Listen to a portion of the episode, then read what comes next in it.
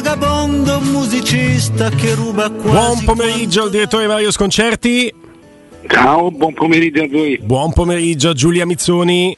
Ciao a tutti, buon pomeriggio. Ciao Giulia, ciao direttore, buon pomeriggio a tutti e due. Forum un po' amaro per chi ci segue, direttore, immaginerai che la sconfitta di ieri è stata una sconfitta che noi abbiamo sofferto e stiamo soffrendo tanto, però chiaramente il nostro compito anche in questo forum è quello di analizzare, no, i temi di questa sconfitta. Quindi te ti sarai diviso sicuramente tra la Fiorentina, che giocava praticamente alla stessa ora, tra l'altro con la vittoria finalmente in Conference League, e la partita della Roma. Le tue considerazioni iniziali su come è maturata questa sconfitta, una squadra, il Betis, che avevamo presentato a lungo nei giorni scorsi, grande palleggio, però poi le grandi occasioni sono state romaniste, si può sintetizzare così? Sì, assolutamente sì. Intanto mi è sembrato che non era una partita da perdere, era una partita in cui sarebbe stato corretto un pareggio. È stata una partita complessivamente buona anche da parte della Roma, che ha buttato via 3-4 occasioni importanti. Poi lì c'è stata l'espulsione di Zaniolo. Comunque mi è sembrata una Roma che continua a sbagliare gol, continua molto a sbagliare gol, ma che però continua anche a lasciarti, insomma, a lasciarti l'amaro in bocca, perché le partite merita spesso di vincerle. Giulia. Io sulla partita non sono d'accordissimo, sulle occasioni sì, no, faccio un po' mie anche, te credo, tu dirai le parole di Mourinho dopo la partita, che di me ne capisci certamente di più. Lui dice è quasi un paradosso il fatto che poi le occasioni migliori le abbia avute effettivamente la Roma, ed è oggettivo questo, ed è oggettivamente così, perché anche la fortuna insomma gira male ultimamente per la Roma. Però nel complesso io penso che sia una Roma che non ha giocato la partita che doveva giocare, nel senso, avevi di fronte un avversario non solo forte, perché il Betis ha dei giocatori forti, ma la Roma non è da meno, e quindi da questo punto di vista potevi assolutamente essere alla pari se non superiore.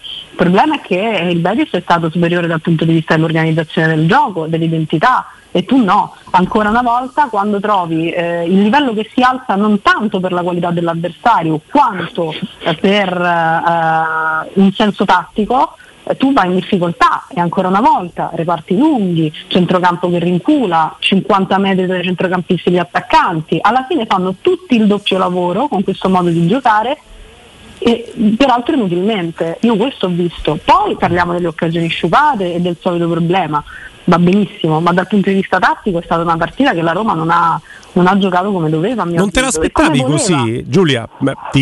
Provocazione per scatenare il dibattito, chiaramente coinvolgo anche lo studio e coinvolgo Mario Sconcerti. Non te l'aspettavi esattamente così? Perché per giorni ci hanno raccontato di un Betis che fa del palleggio il proprio diktat, la Roma ama ripartire. Capito. Che partita ci aspettavamo? Sì, ho capito, però la pressione la devi fare, non te puoi allora, se tu decidi di aspettare una squadra perché sai che qual è il tuo punto forte e qual è il suo di punto forte, mi sta benissimo, ma non in quel modo, cioè tu la prima minimo di pressione più alta la devi fare, invece sei rimasto schiacciato, ripeto. Questo poi non si può difendere così, e non parlo di difesa, perché i difensori centrali ancora una volta sono stati migliori di tutti gli altri. Il problema è il modo di interpretare i ruoli e le posizioni del resto, cioè, sì, la posizione generale in campo, questo problema, e crea problemi alla difesa e all'attacco, ripeto, e all'attacco. Sviluppiamo questo Mario, Stefano e Robby. Troppo passiva la Roma nell'aspettare il Betis? Avete avuto tutti questa sensazione? Mario? Sì, io ripeto, secondo me era una partita da pareggio. Era una partita da pareggio con una Roma non brillante, che però secondo me non doveva perdere. Ci sono dei problemi che sono dei problemi vecchi e abituali ormai di questa squadra, ma che questo sì, che se riesce però a buttare dentro un pallone in più li superi. Non lo so, io non vorrei che gli chiedessimo anche troppo a questa squadra, perché sta perdendo molto, sta perdendo anche male. Io non so con quale sia l'analisi giusta, la parte di analisi veramente corretta, forse bisogna ancora un po' più aspettare. Mi sembra, Stefano. Mario, no, scusami, è la quarta sconfitta su 11 partite ufficiali, è la terza sconfitta in cui c'è tanta casualità, no? È chiaro però, perché la Roma ha perso con Ludogorets una partita che era praticamente finita, avrebbe quantomeno portato a casa il pareggio pur non giocando benissimo, ha perso senza assolutamente meritarlo con l'Atalanta, ha perso senza meritarlo ieri sera, che poi se fossero possibili potenziali vittorie o comunque pareggi mancati cambia poco, hai comunque perso punti e situazioni quando non meritavi. È chiaro che la reiterazione, come dici te, anche se per gli stessi difetti, perché quello diceva pure prima Giulia, cioè subire il gol sempre col tiro da fuori area, mangiarsi gol, avere queste distanze tra i reparti, avere un centrocampo poco dinamico, sono difetti che sembrano strutturali. Io francamente non so, io non, mi chiedo, sono d'accordissimo con te Mario quando dici che la squadra è sopravvalutata, questa è una certezza, il mercato ha gettato tanto votato, è un mercato, l'abbiamo detto dall'inizio, che poi è mancato il pezzo fondamentale che non quello. Era Dybala, ma era Wijnaldum, che era il gioiello che avrebbe dovuto mettere in moto una macchina molto complicata. Wijnaldum è stata l'aggiunta finale, la Roma sottovalutata, il capolavoro finale, chiedo per tutti, la Roma sopravvalutata, non è una Roma virtuale che non abbiamo mai visto, perché io la Roma come non l'ho mai vista. Ci sono però all'interno di questo e sul fatto che c'ha ragione Giulia, davanti non arriva un pallone, quindi vediamo Zaniolo che non la becca mai, già che ha difficoltà pure quando la becca perché la porta non la prende mai, forse sono tutti lontani, sì, Abram a venire indietro per realizzare quella distanza. Ci sono anche dei problemi individuali, Giulia, perché Abram in queste condizioni è un Abram che sfarfalla, cioè, però per un Abram così c'hai un Dybala che come tocca palla la butta dentro. Il problema è che non te puoi affidare solo al lo fa solo lui, Gesù, però è quello Gesù in terra appena tocca il pallone, Roberto lo fa solo lui per ragioni tattiche secondo me, oltre che per momento di Abraham che non sarà brillantissimo, ma tanto è di tattico secondo me, perché se una cosa si ripete in questo modo sistematico, cioè mi sembra una Roma sempre uguale a se stessa. Poi ci sono le partite in cui ti va bene e puoi riuscire a puntare solo su quel tipo di elemento, su quel tipo di caratteristica che è la tua e magari sul difetto dell'avversario. Quando trovi avversari che sono più organizzati di te tatticamente, hanno un'identità, deve scendere di balla dal cielo sempre, o non devi prendere la traversa, va benissimo, la sfiga, ok, però un po' pochino secondo me. Roberto. No, infatti dobbiamo capire allora sul discorso che eravate partiti e poi giustamente sono di fuori tutti gli altri sottotemi. Io penso che la Roma abbia sulla carta parzialmente fatto quello che ci aspettavamo male, nel senso che è ripartita e ha creato più occasioni del Betis perché ha più qualità, soprattutto nel secondo tempo, e il canovaccio tattico è andato come doveva andare, ma non bene, cioè ha fatto in un modo sbagliato. Però allora io vi chiedo, visto che avete messo tanta carne al fuoco, tanta, la Roma sbaglia tanti gol, e vi chiedo, è soltanto un frutto del fatto che le occasioni sono, come possiamo definire, raffazzonate, di nervi, perché c'è un problema tattico o forse perché tu hai basato però c'è l'alto rovescio, no Giulia? Tu hai basato il tuo 8,5 che è stato dato sul mercato da tutti i quotidiani del mondo e tutti quanti su avere 4 terzini, non ce l'hai mai avuti per infortuni traumatici, Wijnaldum non ce l'hai mai avuto, i fantastici 4 che hai avuto 170 minuti su 900, lo so, però diamo delle attenuanti in certi casi esagerate, magari in altri casi non vediamo alcune che sono più reali di quanto ci sembrino. Allora, Giulia, Mario, anche Stefano su questo tema che è molto interessante, cioè quanto abbiamo un po' tutti sovradimensionato la Roma, ma poi in realtà quella Roma non l'abbiamo mai vista. Non è questa la Roma, no, non doveva essere questa. No, assolutamente, però nell'attesa che rientri il Wijnaldum di turno, cioè qualcosa tocca inventasse, tanto più che, ripeto, il problema non lo so, a me pare così evidente. Allora, cioè,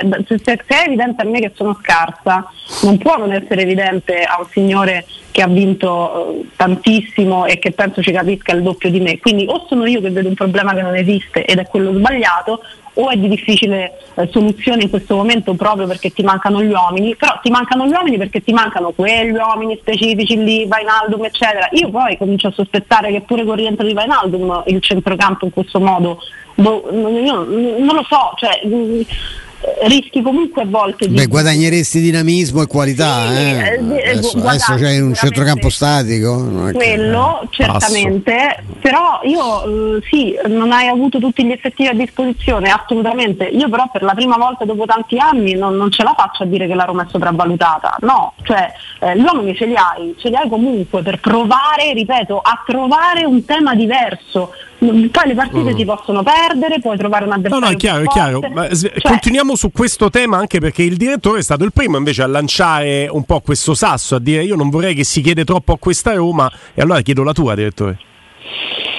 Ma io non onestamente mi aspettavo questa Roma qui, cioè una Roma che è in corsa in campionato, in un campionato molto particolare peraltro, dove ci sono grandi avversari che sono fuori e ci sono grandi sorprese che gli stanno davanti, quindi c'è la possibilità di equilibrare è ampia, è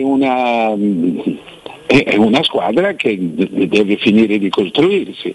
Gli sta mancando Abram, questo sì, gli sta mancando Abram. Tutto il resto mi sembra che, per esempio, a partire dalla difesa si sia finito di assestare.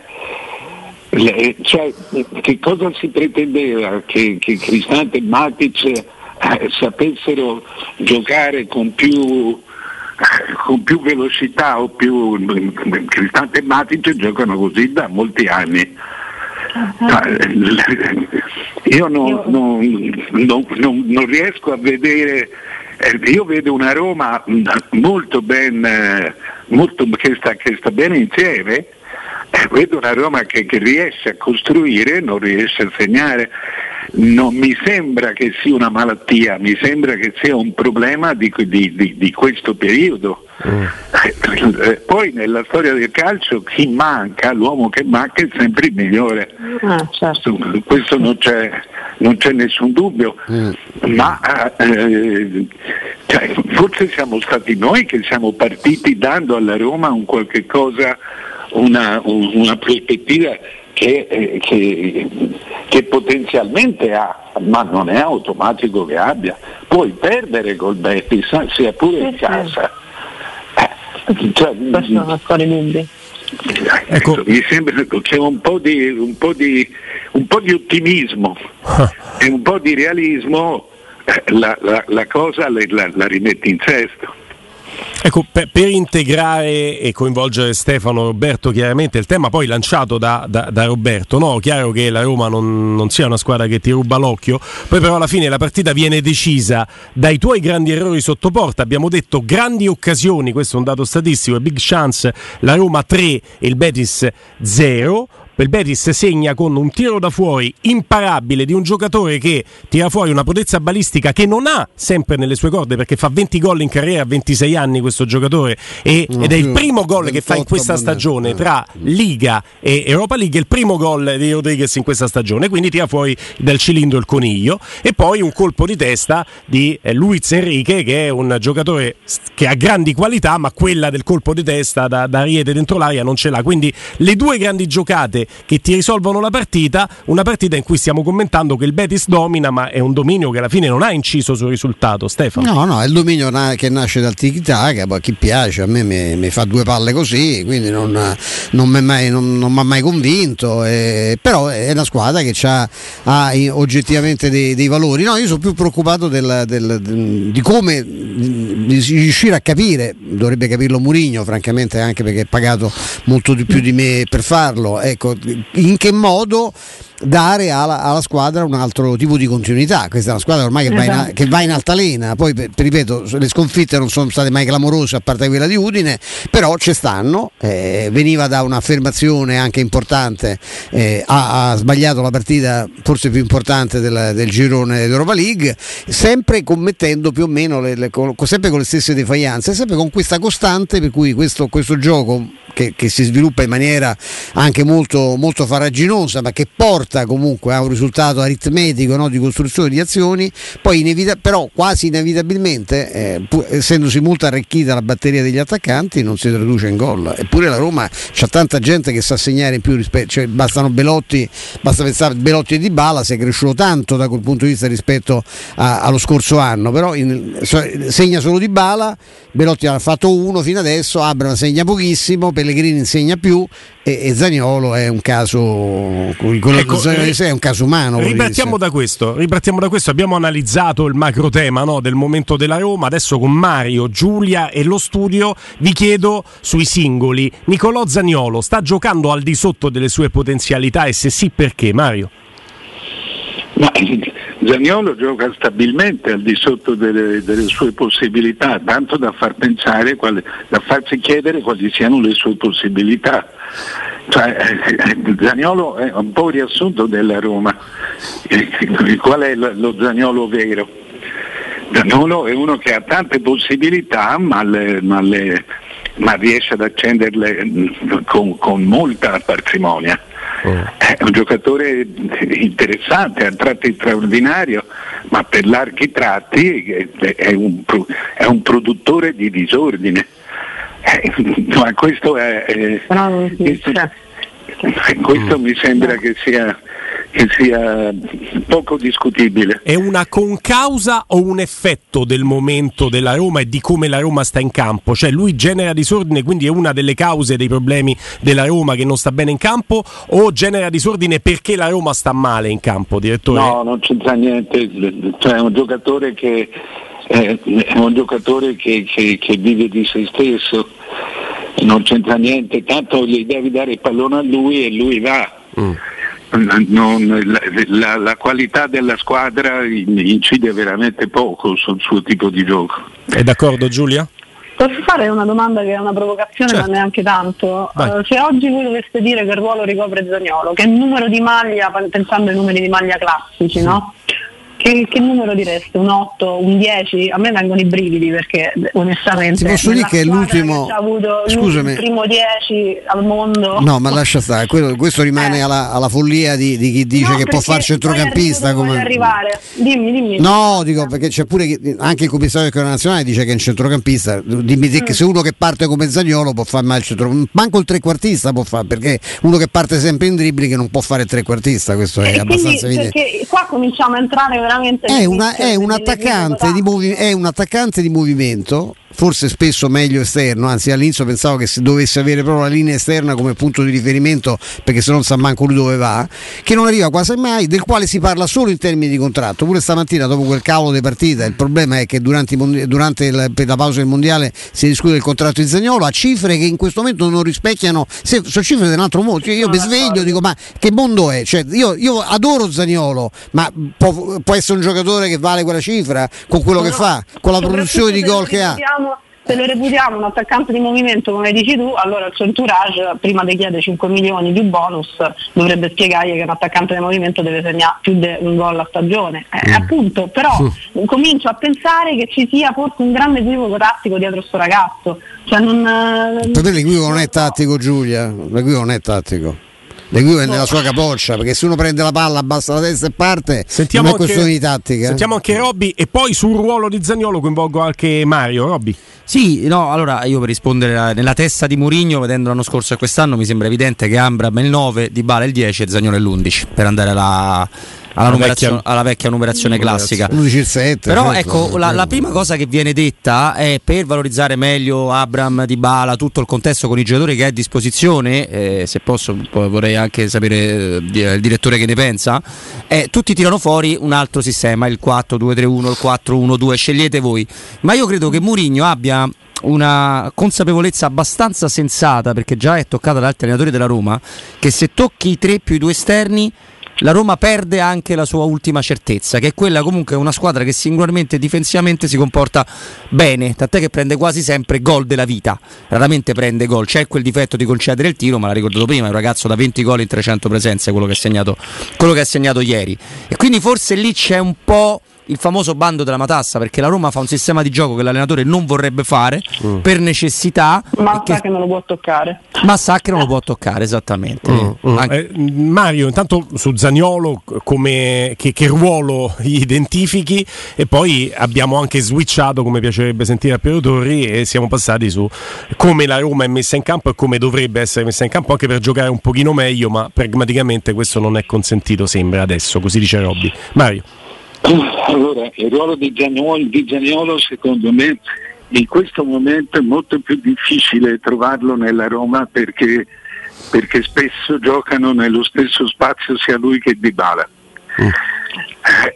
Una delle trovate di Mourinho è far partire spesso Dybala dalla fascia destra e poi farla andare dove vuole, che è esattamente il ruolo che dovrebbe avere Zaniolo, con il vantaggio di Zaniolo di essere un mancino e quindi di essere già dentro il campo dalla fascia destra, da una parte c'è la linea, ma sul piede buono c'è il campo, entra dentro e poi con la sua anarchia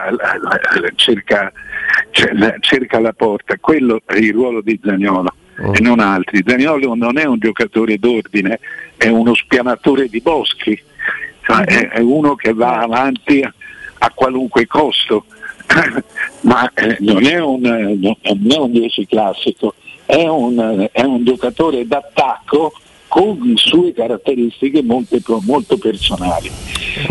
Per quanto riguarda il gioco di Mourinho è stato pensato fin dalla primavera scorsa, è stato pensato così, cioè è l'opposto del gioco che si fa in Italia, è un gioco inglese, cioè con due mediani e una mezzala avanzata, mentre noi abbiamo un regista e due mediani che gli stanno accanto con diverse altezze sul campo.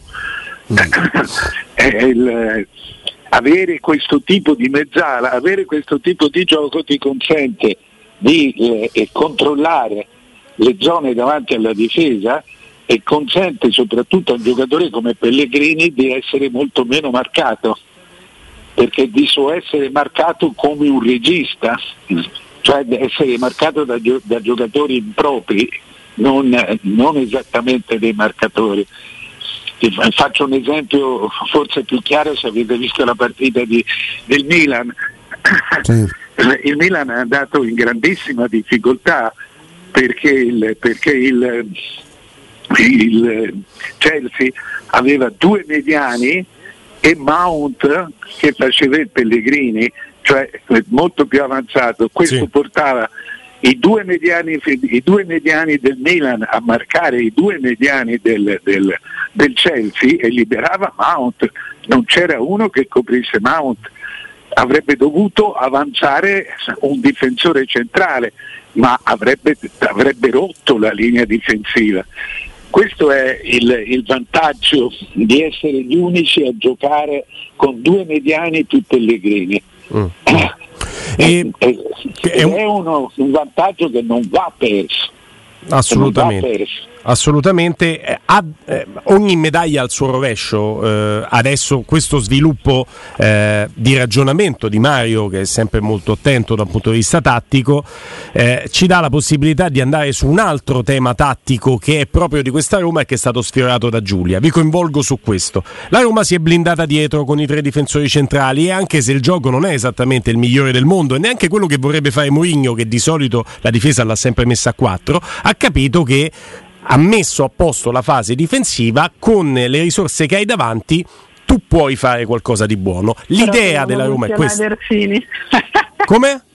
ce devono funzionare i terzini. Sì, sì, sì, sì. Beh, anche averli sani, i quinti soprattutto, i quinti esattamente. Allora, però vi chiedo questo: nel momento in cui la Roma fisiologicamente, come tutte le difese a tre, cerco di essere veloce, facendomi capire ma senza essere pedante, anche perché mi interessa quello che pensate voi, non quello che dico io, difesa a tre, i due esterni diventano quinti, quindi tu difendi a cinque, hai i due davanti alla difesa che sono solitamente Matic e Cristante, che si schiacciano tanto, con dei trequartisti che non hanno grande propensione a venire ad aiutarti nella tua trequarti, tu sei molto lungo e concedi, scusa Stefano, quel tiro da fuori che spesso e volentieri ti sta facendo male, anche quando non ti ha fatto male. Vedi la partita con l'Inter, Lautaro e come si chiama il sostituto di Brozovic? Aslani. Lautaro e Aslani, tu due tiri comodi li concedi dal limite, quindi vi chiedo, rischia di essere un problema strutturale che ti porti dietro e potrebbe essere il grimaldello che fa pensare a Mourinho, ok, se la fase difensiva non l'hai effettivamente risolta perché ti si è aperto un altro problema, torniamo a 4 e sviluppiamo qualcos'altro? Chiedo a Mario, Giulia e voi da studio. Ma intanto le difese a 3 bisogna vedere chi devono marcare. Io ho visto tante volte sia i Bagnets sia Mancini stare molto larghi perché avevano avversari larghi, quindi la difesa a 3 diventa spesso 1+1+1. Se però quando sei in possesso, quando è in possesso palla l'avversario, tu ti metti a 5 più 2 più i due mediani, non dovrebbe riuscire a tirarti in porta nessuno, perché in 7 difendi da contro 100, non c'è più di 7 in quanti vuoi difenderti, perché tu puoi stare anche in 10 dietro il pallone, ma 3 comunque, 2-3 non difendono mai. Non è un problema la difesa. E in quello spazio corto che dite voi, anche due giocatori non rapidi come Cristante e Matic non hanno bisogno di essere veloci. Secondo me c'è anche un problema di qualità, di qualità nel ripartire, nel qualità di difendersi e appunto di ripartire. Io non vedo problemi tattici, anzi io vedo la Roma messa bene in campo e organizzata per sorprendere l'avversario, per sorprendere gli avversari, perché fa un gioco che in Italia non si fa. I due mediani non ci sono in Italia, i due mediani più il trequartista. Giulia, quindi, se il problema non è tattico, come sottolinea giustamente il direttore, perché ce lo motiva anche, allora è l'interpretazione tecnica del mediano che si schiaccia troppo, sbagliano questo, i mediani. È un problema di interpretazione che però poi automaticamente diventa un problema tattico se si ripete in maniera sistematica, cioè se io ho un determinato giocatore o più giocatori che mettendoli in quelle condizioni, cioè ve la ricordate la Roma di Fonseca? Ci imbestialivamo tutti quanti perché questi, quello gli diceva di fare una cosa e questi non la facevano, cioè l'idea era pure buona. Ma perché ne erano capaci? Cioè... È benissimo, ok, non erano capaci, cioè avevano paura, non erano sicuri, mille ragioni che poi sono dentro ognuno di loro e stanno solo dentro lo spogliatoio, noi non le sappiamo. Io parto dal fatto compiuto. Questo sistema in questo momento ti sta creando degli scompensi di interpretazione, sono d'accordo perché potrebbe tranquillamente non nascere come problema tattico, però poi automaticamente lo diventa perché poi fai le cose sbagliate, cioè una questione di posizionamenti, di interpretazione, di come ti muovi in avanti e all'indietro. Allora una soluzione si può trovare secondo me, anche passando per una soluzione tattica, ma già so che non sarà così perché mi rendo anche conto che poi è difficile, perché per cambiare qualsiasi cosa a centrocampo, ripeto, poi dipende anche da che avversario affronti, perché non è che lo devi fare per forza sempre, devi comunque levarne uno in difesa e lui uno di quei tre in difesa non lo toglie e lo comprendo pure e allora però non lo so, la coperta da un altro po' di tempo, non lo so per interpretare.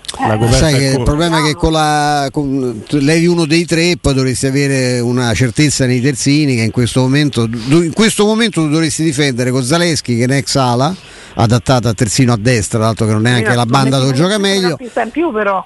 Sì, vabbè, Spinazzola che abbiamo visto quanto è bravo nella marcatura, so, già lo era prima di farsi male, poi dopo che si è fatto male, insomma l'abbiamo visto ieri sera, è stato molto apprezzato soprattutto dal Betis. E io credo che io ritorno al discorso che ha fatto Mario all'inizio sulla sopravvalutazione, cioè non si deve ridimensionare il giudizio che abbiamo espresso prima. Ci sono giocatori formidabili, anche con qualità spiccate, che insieme però non fanno una squadra.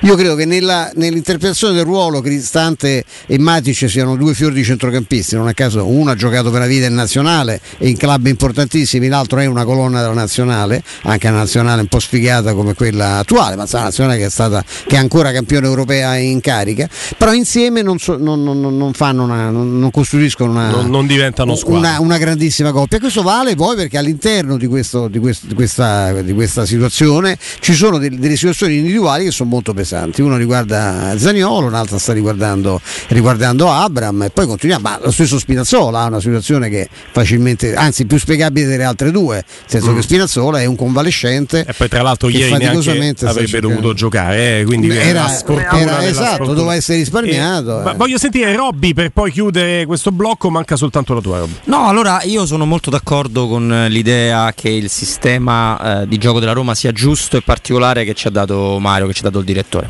sono molto d'accordo e provo anche a dirti, ma più che altro è che avevo studiato quella cosa che cosa avviene nel momento in cui lasci quel buco. Quel buco è una conseguenza di una sbagliata applicazione di quello che dovresti fare, perché la Roma per sopportare tutto quello che deve fare deve pressare alta, deve strappare il pallone alto e giocare, impedire agli avversari di giocare in questo modo. Nel momento in cui la perde, purtroppo i trequartisti, lo spiegava benissimo anche Ubaldo Righetti stamattina qui da noi, non hanno né il passo né le caratteristiche per rinculare abbastanza bene indietro, e allora si crea quel vuoto là. Però i due mediani da soli non ce la fanno. No. Quello però è un vuoto di sistema in cui o sono bravi gli avversari o non sei bravo tu, ma non è l'errore, è una concausa di una cosa che tu non fai. E ritorniamo alla considerazione tattica anche di Mario.